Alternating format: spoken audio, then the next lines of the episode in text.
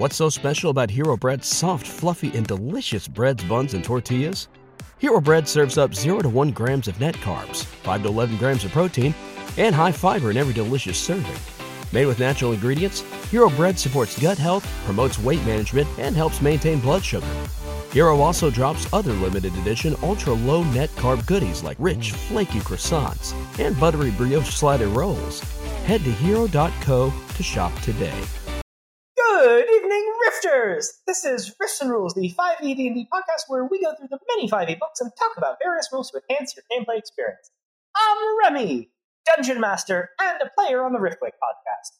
I'm Mitch, a player on Riftwake and a D&D enthusiast. And today's topic is the Evil Overlord list. so, today we are going to be focusing on something not in the Dungeons and Dragons rules, but something that is honestly just very amusing to both Mitch and myself that has a lot of good information in it that can be applied to Dungeons and Dragons.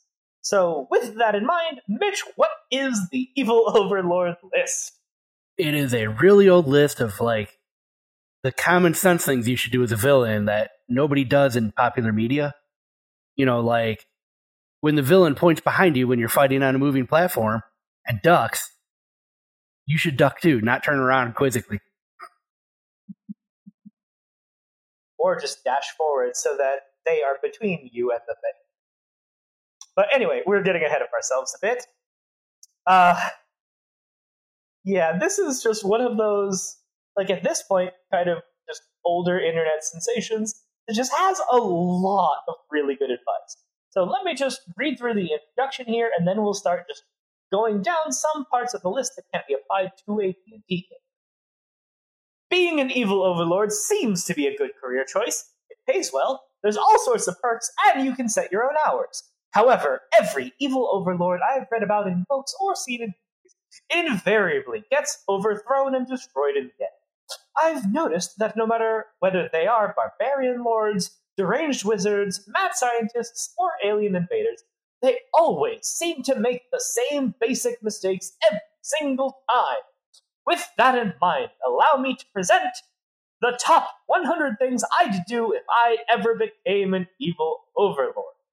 Number one, my legions of terror were have helmets with clear plexiglass visors, not face concealing ones.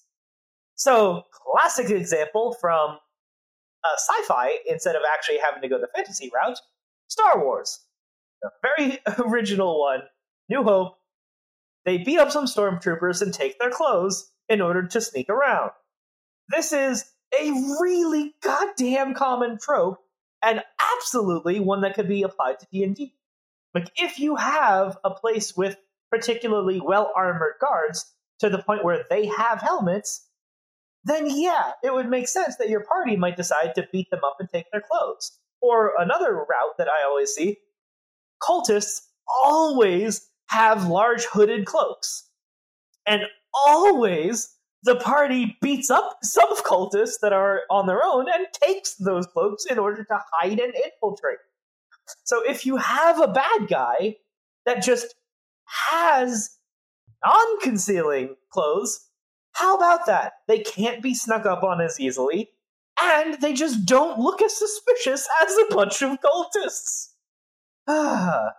so I am not going to go through all 300 aspects of this because that Today. would just take hours. Maybe someday, but for the sake of just a single episode or two, probably not the best idea. But there are a lot of these that just do offer good advice. And I'm I'm not even going to be able to go through just the ones that I like because I like most of them. So honestly, this is probably going to go rather long. I'm not sorry. My noble half brother, whose throne I usurped, will be killed, not kept anonymous, anonymously imprisoned in a forgotten cell of my dungeon. This happens a lot in fantasy, actually, and is another one though that could very easily be applied to D&D.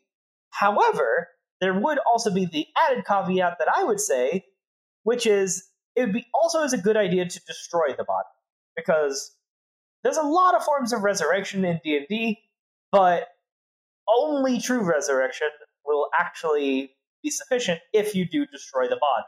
So a smart bad guy really should destroy the bodies of your enemies. So this is something that a DM should consider cautiously. Because that is a massive dick move to just be very heavy with disintegrate or to just, you know, toss corpses into a furnace after you're able to like defeat half the party and let the other half escape. Like there's a lot of ways this could be interpreted, many of which are flat out evil on the DM side. So use cautiously. This is something that could be a good way to demonstrate that a very particular bad guy is smart and cautious and calculating. Like, if you want a big bad to show that they are such a capable villain, then that is something that could be used. uh, classic. Shooting is not too good for my enemies. Absolutely. There are so many times where it's like, oh no, you you know you won't fight me mano a mano. No, no, just if you have a good guy or a bad guy in a vulnerable situation, again, it is logical to take advantage of that fact. If you want to portray a villain as the honorable sort, well, that is arguably a character flaw for a villain, which can be a rather interesting interpretation of that aspect and just a interesting character trait. Uh, actually, instead of me going down the list, do you want to just pick out a couple to, for us to go over? Oh, let's see here. What's a good one? Because it like this whole thing started on our bank episode. yeah, like we just brought it up, and it just did come up that a lot of this is D and D applicable and just fun. All right, here, here's a good one. Number 11. I will be secure in my superiority. Therefore, I will feel no need to prove it by leaving clues in the form of riddles or leaving my weaker enemies alive to show they pose no threat. Yes, absolutely. And this is another that can be particularly dangerous for the party because it is very common for a D&D party to have one individual who goes ahead as the scout alone. Even though something that would be on the D&D list is don't split the party, that happens a lot. And it is also not uncommon that they do, you know, knock something over, fail a stealth check, what have you, that does get them caught. And it is something to consider to have a character have a bad end because they do get caught. Like, it is logical to really discourage splitting the party because a single D&D character is vulnerable. So, yeah, this is absolutely something that can be well applied just to D&D. But even besides that, the leaving clues aspect. Like it is another pretty common villain trait, you know, even in D&D that there are clues offered by the DM to allow them to track down the big bad. But you don't have to do that as a DM. Like a smart bad guy shouldn't leave obvious clues. They shouldn't leave a goddamn calling card when they're the ones to do a thing. That is not how you have a successful life for any considerable amount of time as a big bad. A general, yeah, just don't do that. So honestly, if you want to have a lasting big bad, that's the thing you shouldn't do.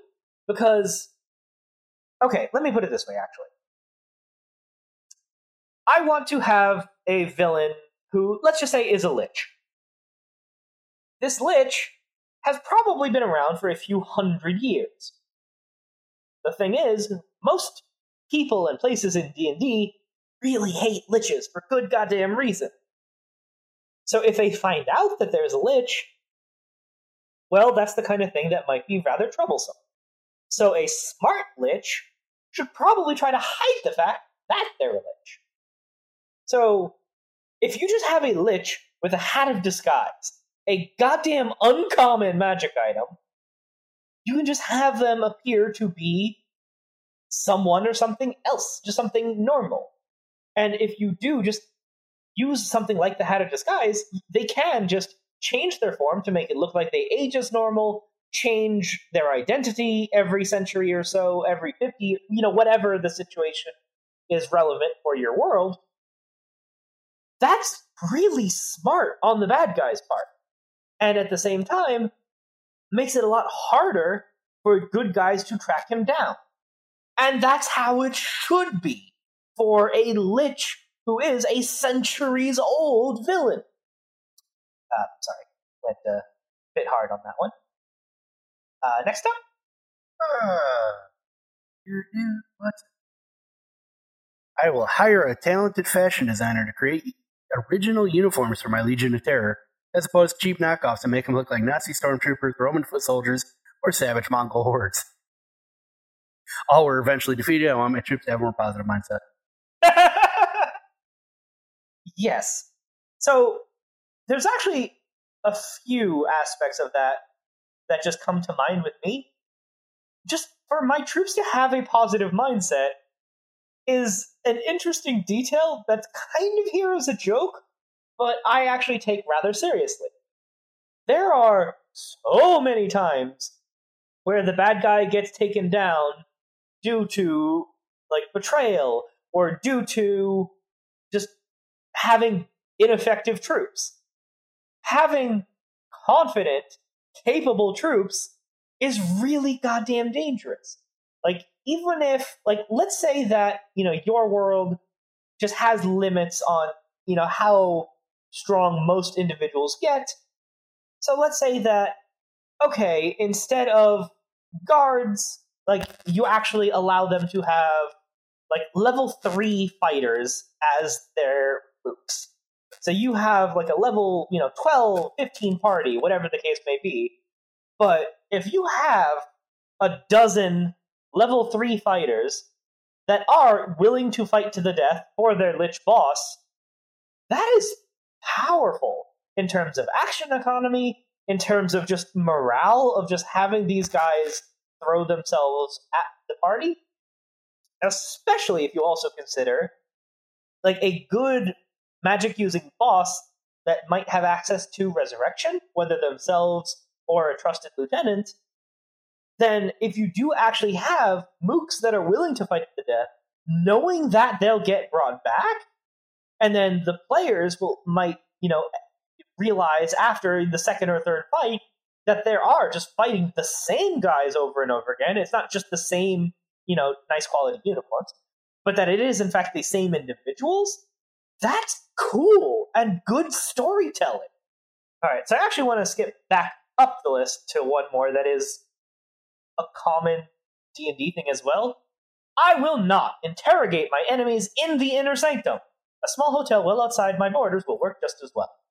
That's one that I see a lot where again, you allow someone to get captured so that, you know, you can find out where the fortress is or so that you can just have someone on the inside to you know sneak out and disable you know the barrier that does surround the place or disable the traps or you know distract the guards you know what have you. Have a, someone on the inside. But for that exact reason a smart bad guy really just shouldn't do that. Oh man. Number 70 when i employ people as advisors i will occasionally listen to their advice. Nah ah. Ah just such a goddamn comic trope. All right, another one from you. No matter how tempted I am with the prospect of unlimited power, I will not consume any energy field bigger than my head. yes, this is actually another one that really like is a canon D and D problem because there are multiple situations where someone does try ascending in power in some fashion to a just comically terrible result. Um, actually, how about this? You're familiar with you know ninth level spells like Wish and such. Mm-hmm. Have you ever heard of tenth level spells? Don't believe I have. How about eleventh level spells? Nope. How about 12th level spell? Nope. And please do note that that last one that I said, spell, singular. There was once one attempt at a 12th level spell, and this is this is def- this is something you know in Forgotten Realms history. Karsus's avatar, where there was this magic user that tried to make cast a spell to become a god, and not just a god, but to basically become the god of magic, which there there already was one. So basically, to take over as the god of magic, and uh, it didn't go well. And there's a reason, and that actually is one of the reasons that there isn't epic level magic in newer editions of D&D. Like the lore in world is that the gods basically said, "Yeah, no, we're going to not let you fucking mortals try that shit again." So, trying to consume an energy field larger than your head is absolutely a canonical no-no in D&D, which very much doesn't Honestly, actually, one near that on the list. One of my favorites, just because it, it amuses me. Number 24. I will maintain a realistic assessment of my strengths and weaknesses. Even though this takes some of the fun out of the job, at least I will never utter the line, No, this cannot be! I am invincible! After that, death is usually instantaneous. Man, that is. Yeah, honestly, I, I think that that's just an obvious one. There's so many examples of that just from D and D, from other forms of fiction. That, well, yeah. Uh, my pet monster will be I kept literally in... about to say yes, will be kept in a secure cage from which it cannot escape, and into which I could not accidentally stumble. It is a really good idea in D and D to have a something like a pet gelatinous cube. If you just have a pit with a gelatinous cube stuck inside it, and you just toss your enemies into it, that is number one a horrible way to die just for anyone tossed in the pit. Something that is incredibly difficult to get out of, but at the same time, you don't want to fall into the classic villain trap of just falling into the pet's, you know, cage yourself. So yeah, have it not with like a walkway that goes right over it, not with you know a trap door in the floor like you know the Rancor in Jabba's palace. There's so many times that this one comes into effect as well. So I did steal yours, but another one from you. I will not turn into a snake. It never helps. nope. Voldemort. Uh, yeah. Actually, that, this list was made before Harry Potter, wasn't it? Uh, I don't think so. Also, Voldemort never actually turned into a snake. He just was snake-like, but he's close enough. Orochimaru didn't help.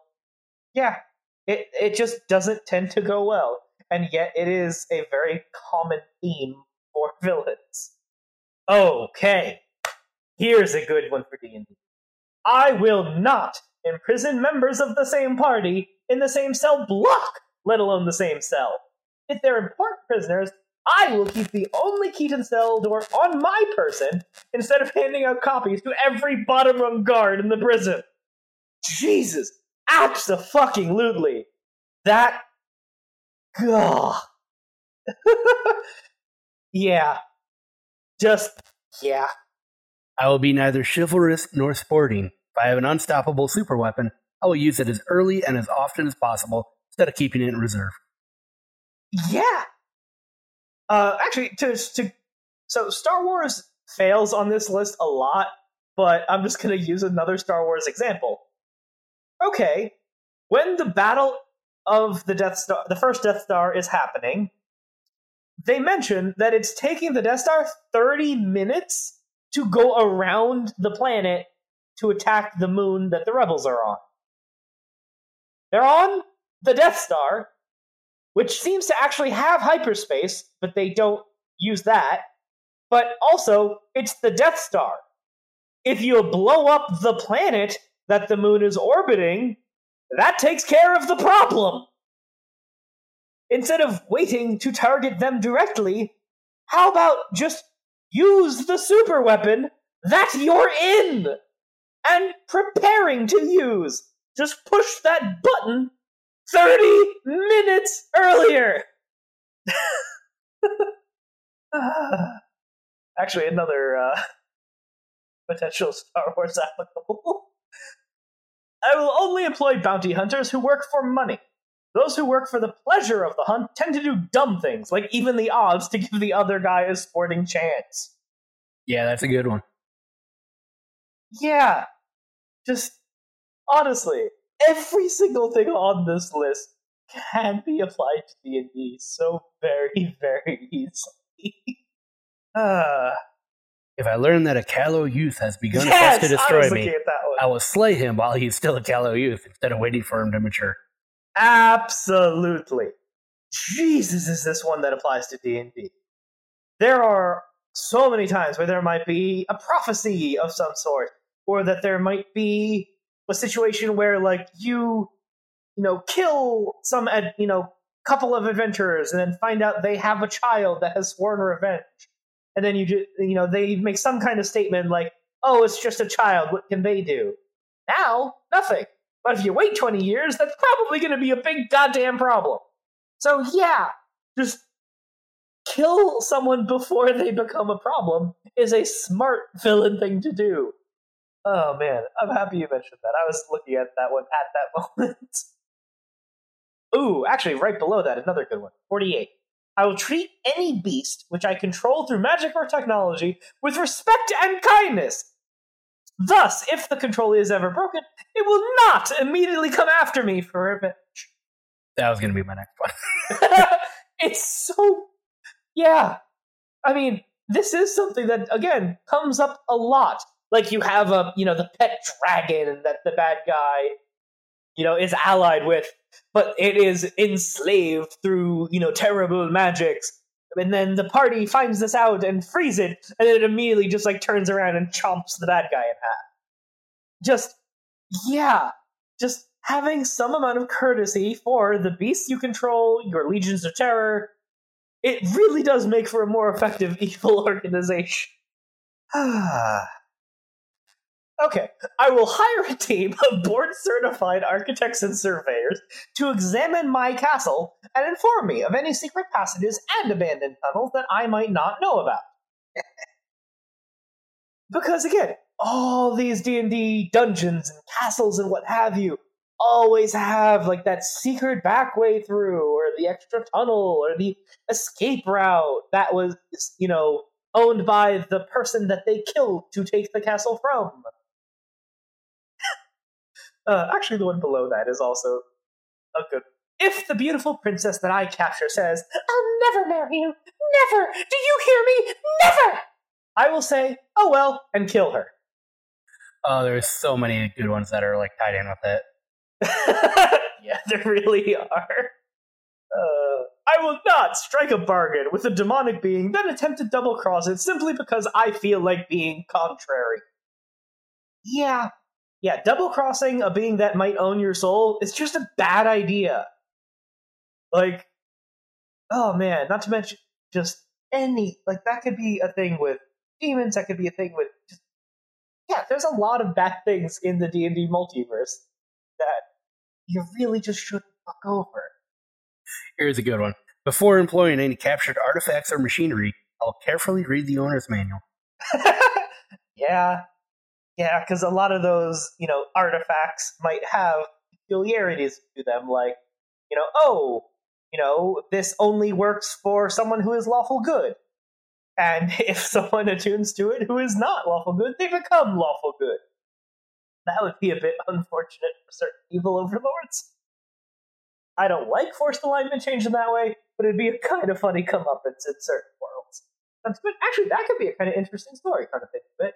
Imagine if, like, the whole story of a D&D game is the idea that, like, you have a former evil overlord that did just attune to some artifact that turned them lawful good, and they suddenly feel regret at all of their previous actions. Like, there's an interesting story to be had there. Say goodbye to your credit card rewards. Greedy corporate mega stores, led by Walmart and Target, are pushing for a law in Congress to take away your hard earned cash back and travel points to line their pockets. The Durbin Marshall credit card bill would enact harmful credit card routing mandates that would end credit card rewards as we know it. If you love your credit card rewards, tell your lawmakers hands off my rewards. Tell them to oppose the Durbin Marshall credit card bill. oh man. My legions of terror will be trained in basic marksmanship. Any who cannot learn to hit a man-sized target at 10 meters will be used for target practice. Yeah. Yeah. And again, especially in D&D if you consider action economy. If you're you have an evil overlord with legions of terror, legions are fucking terrifying in 5th edition because action economy. If you have an enormous castle that is guarded by 50 men, then even if you only have, you know, 10 guys that are on the front wall that have, you know, let's just even say they all have longbows and are just trained in basics of using. Okay, so even if you have disadvantage for firing at long range, 600 feet of kill zone with 10 guys firing at you, even at disadvantage. I don't care how high level your party is, 10 shots every round crossing 600 feet is not nothing. Especially, again, if you have them trained in basic tactics as well if you have them learn to target, oh, that guy is wearing a robe and is carrying a staff, that one should probably die first before he can kill us all with a fireball. Because fireball, again, if they're trained in the basics to know that fireball can be fired from 150 feet, longbows can fire up to 600 feet. So if you can kill the wizard before they get to that range, you're more likely to not die and just having just that numerical advantage, strategy, tactics for your mooks makes them far more dangerous, even if they are still mooks mechanically.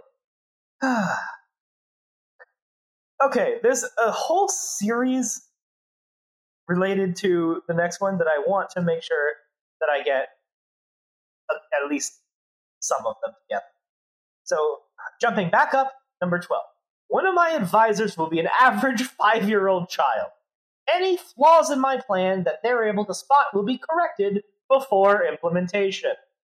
That is deceptively dangerous because if you do consider just a sanity check with child logic check as well, that is way more likely to make a villain a very dangerous individual because, yeah, kids are going to just say what they think.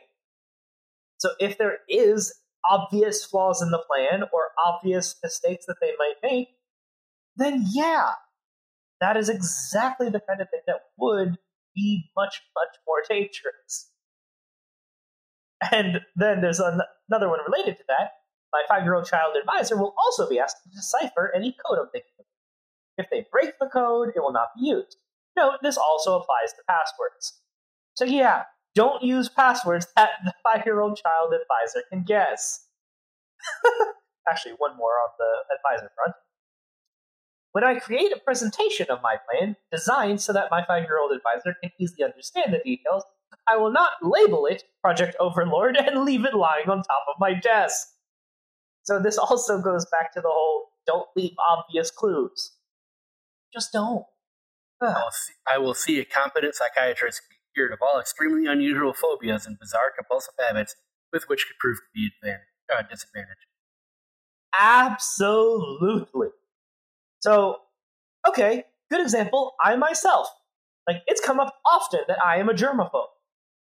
So, if I were to be an over evil overlord, it would be horrible for me if I just like someone just like cast the grease spell and I got stick let alone the many, many worse things that could potentially be done, I would be completely disabled. So yeah, seeing a psychiatrist do not have such an obvious psychological weakness would be a brilliant idea that is not nearly often enough done. uh, so honestly, not as much for D&D, but just good logic and funny. Bulk trash will be disposed of in incinerators, not compactors, and they will be kept hot with none of that nonsense about flames going through accessible tunnels at predictable intervals. oh, actually, one that is great for me. If my advisors ask, why are you risking everything on such a mad scheme? I'll not proceed until I have a response that satisfies them. Yeah, I thought about bringing that one up. Yeah, that is a good goddamn point. If you actually have advisors, again, going back to listen to your advisor's advice, if they ask you a question like that, then again, there's probably something wrong with the plan, and you should, again, ask questions until everyone is satisfied. Or if there's just a detail that they were unaware of that makes it make sense. Again, trust your advisors if they are indeed your trusted advisors. I will spare someone who saved my life sometime in the past. This is only reasonable and encourages others to do so. However, the offer is good one time only. If they want me to spare them again, they better save my life again. Honestly, that's one that's probably underappreciated. I really like that one. Because it is pretty often where you might have that, like, face that is falling apart around you, and the bad guy themselves, you know, does get trapped, but someone in the party does have, you know, some way to save them, and is a good enough person that they decide to try to save the bad guy. Again, if you have a reputation as a bad guy for respecting individuals that save you, it encourages others to not just leave you to die.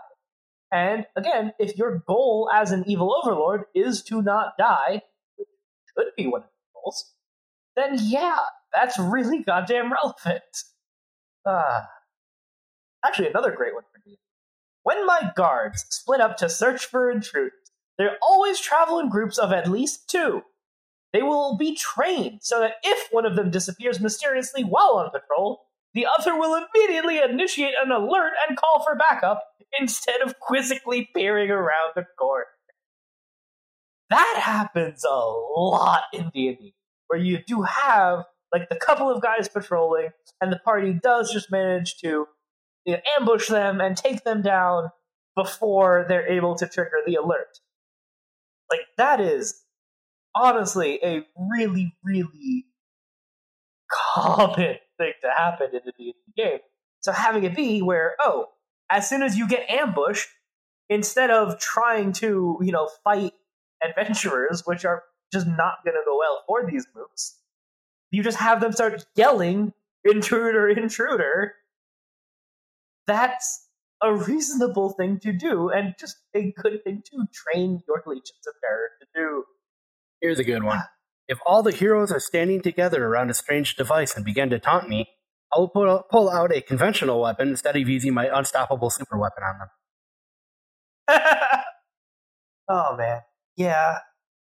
There are a lot of situations for that weapon. Where again, if you have an unstoppable super weapon, the good guys will probably try to come up with a jamming device or something that will reflect that specific frequency that it fires or some such thing. So just pulling out, you know, a normal gun, or I guess in D and D, just firing off normal spells. Yeah, that makes sense. oh man! If I decide to test a lieutenant's loyalty and see if they should be made a trusted lieutenant, I will have a crack squad of marksmen standing by in case the answer is no. Uh, yeah, trust but verify, have backup plans.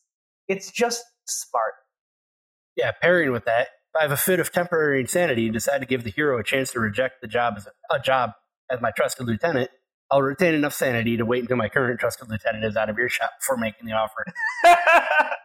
oh man, Absolutely. There are so many times where, like, you know, yeah, they have like an heir that is in the room, and you say, like, join me, and, you know, I will make you my heir. And meanwhile, the other guy's are like, wait, what? What the hell, man? And then sudden but inevitable betrayal.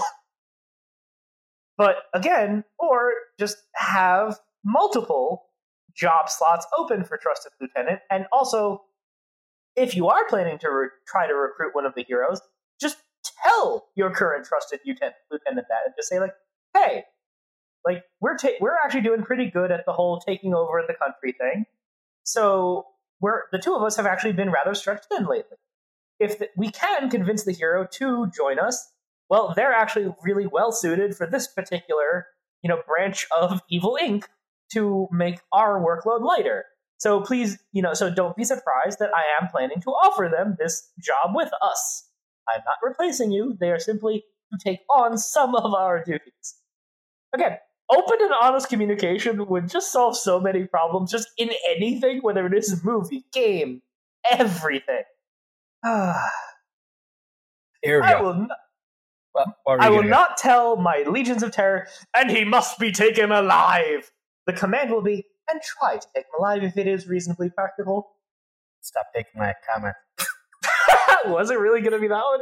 Yes. Oh, I'm sorry, Mitch. All right, fine. If my weakest troops fail to eliminate a hero, I will send out my best troops instead of wasting time with progressively stronger ones as it gets closer and closer to my fortress. So that one is really practical, but also really dangerous when it comes to D&D. Like, let's say you do have a big bad evil guy that does have the party of adventurers inconvenience something that they are trying to do.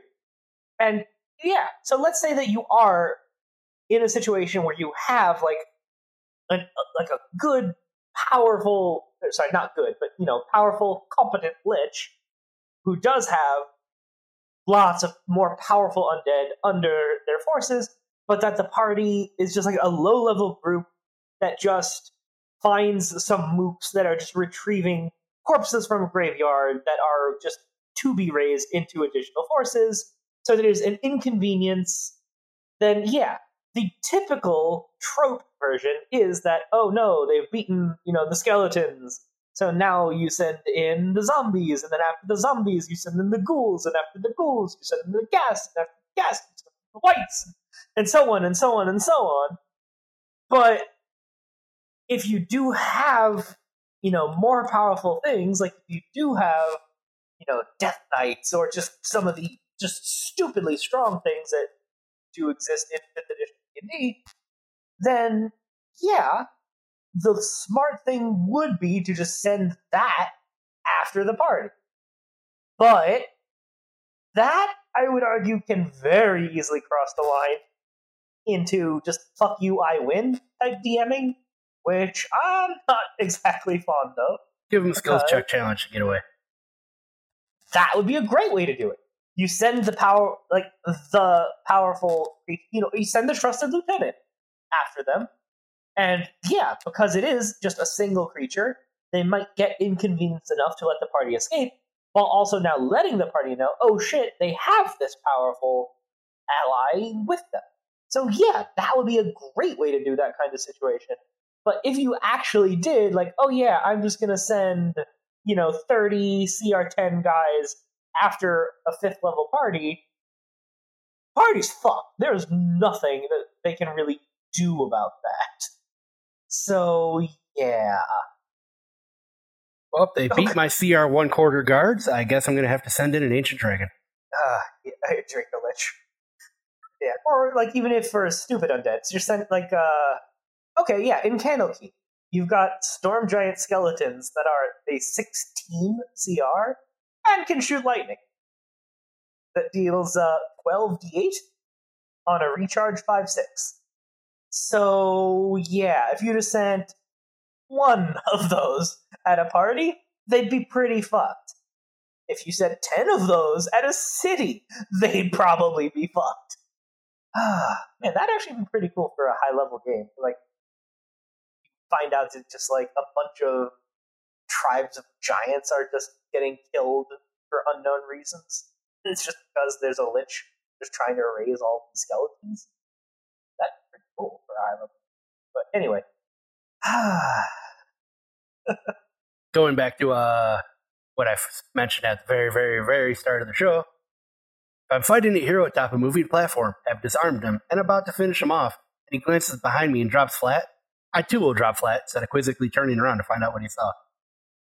Absolutely. So very often it is something that just shrapnel or just something that would just slice them in half or stab them or like some kind of swooping creature. Yeah, just drop flat. It it is a smart thing to do. Really, this this section of the list is uh, a lot of good ones here. There really is. Yeah. If I'm eating dinner with the hero, put poison in his goblet and then leave the table for any reason, I'll order new drinks for both of us instead of trying to decide whether or not to switch with him. Unless, hmm. of course, you all, you're immune to iocane powder. I will not have captives of one sex guarded by members of the opposite sex. yeah, that's pretty reasonable. It is also a very common trope for someone to just seduce to their way out of jail. But given bards in D&D, I would just say have guards that just don't have any sex drive at all. And even then, that only means that it's a 50-50 shot. Like, honestly, if you just had a warforged that was totally genderless, I'd still have some concern that the bard would seduce it. Uh, here's a great one. I will not use any plan in which the final step is horribly conca- complicated. For example, align the 12 stones of power on the sacred altar, then activate the medallion at the moment of the total eclipse. Instead, it'll be more along the lines of push the button. Yeah, yeah, that is that's something that actually happens a lot in D and D. Like, if you look at pretty much any adventure module, a lot of them do have things like that, where you know, for to summon Tiamat into the material plane, you must have these four altars activated. Blah blah blah blah blah blah blah. On the seventh Tuesday of the week, after a guy named Mark stubs his toe, Ugh. Yeah, you try to do the ritual only to find out he goes by Mark, but that's really his middle name. like, honestly, that kind of stuff just can get so dumb and complicated that, yeah, having a bad guy's plan just be do the thing. Done. That makes sense. Here's one going back to uh you know it's like your your utter minions fail so you send your your toughest guy out at them and then skill check challenge they get away if a group of henchmen fail miserably at a task i'll not berate them for incompetence and send them send the same group out to try the task again Uh huh. So, honestly, a kind of silly example of that Team Rocket in the original Pokemon anime. Like, they are trying to do the same thing over and over and over for I don't even know how many seasons that show went on. And yet, they're not terrible. Like, their Pokemon are actually pretty strong. So if they just went after anyone else where it just was a better matchup, where, you know, Arbok and Weezing's poison might work better against the ones they target, they might actually succeed at a task every now and then. Instead of just failing to just take that one Pikachu. And really, like in D&D, this could very much apply as well. If you do have a bunch of villain, like a bunch of you know your mooks that did like lose to the party, you resurrect them, and then you just send them again. The party is just going to be stronger, so that's just not going to have any kind of improved result.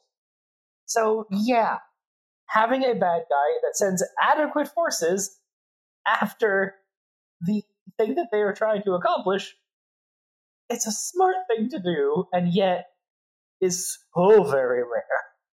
after i capture the hero's super weapon i will not immediately disband my legions and relax my guard because i believe whoever holds the weapon is unstoppable after all the hero held the weapon and i took it from him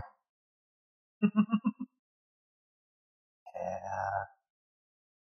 I will not design my main control room so that every workstation is facing away from the door. Dude. Okay, even Sneak in. D&D, yeah, even in D and D, how often is the situation like the rogue cracks open the door to peek into the room, but nobody notices that the door is partially open because everyone just is distracted or facing the wrong way. That happens a lot, and it shouldn't. Because again, quick reminder about stealth and hiding. If they can see you, it doesn't matter if you roll a 30 on your stealth check. If you're not invisible, you're standing in the open and they can see you. if I decide to hold a double execution of a hero and an underling who failed or betrayed me, I will see to it that the hero is scheduled to, jump to go first. Ah. Yeah, Yeah, just- generally try to avoid the last minute rescue. Yeah, the it is always a last minute rescue. It is always when things are so very close. And so, yeah, just again, I, I do feel the need to reiterate a dungeon master can cross lines with some of the reasoning in this list into making a TPK or unwinnable situation. There is a lot of this that should be implemented. But again, most bad guys lose because of a fatal flaw such as arrogance. So, any individual villain in your world probably should try to follow most of this, but is likely to have one that just doesn't suit their style, which is likely to be the thing that is to be their undoing. On the other hand, if you do want to truly make a big bad evil guy who just is so goddamn dangerous because they are that competent, go for it. I would love to see or hear about like a higher level D&D game where it is like a pretty capable party of adventurers that are just trying to cross wits with a competent evil overlord that does follow everything on this list. So it truly requires the party to put their all into figuring out what they're up to, figuring out how to thwart their plans, because the bad guy isn't making the obvious mistake that are usually relied on for such situations. Again, for low level parties, be cautious, but this could be an amazing set of circumstances for medium or higher level. And again, I did start with this by mentioning the idea of a lich. It is entirely possible that you have a much, much, much weaker individual that just is rich. And so they are just a villain, but not a powerful character by D&D standards. So you might even make the choice to actually have an evil overlord who is a commoner, but is just really smart and just competent. So it might very well be that if the party ever actually manages to get in the same room as them, they're fucked. But that therefore they do everything in their considerable, you know, abilities to not ever be in the same room as the party. Like there are a lot of angles that you use to take. Thanks for listening to this episode of Riffs and Rules. Please leave us a review and give us five stars on iTunes. Also, support us on Patreon at patreon.com slash riftwake Tier start as low as a dollar, and even that much really helps us out. Supporters get benefits such as behind the scenes content, early access to episodes, access to a monthly hangout where you'll be able to chat with the cast, and even input on Riffs and Rules topics.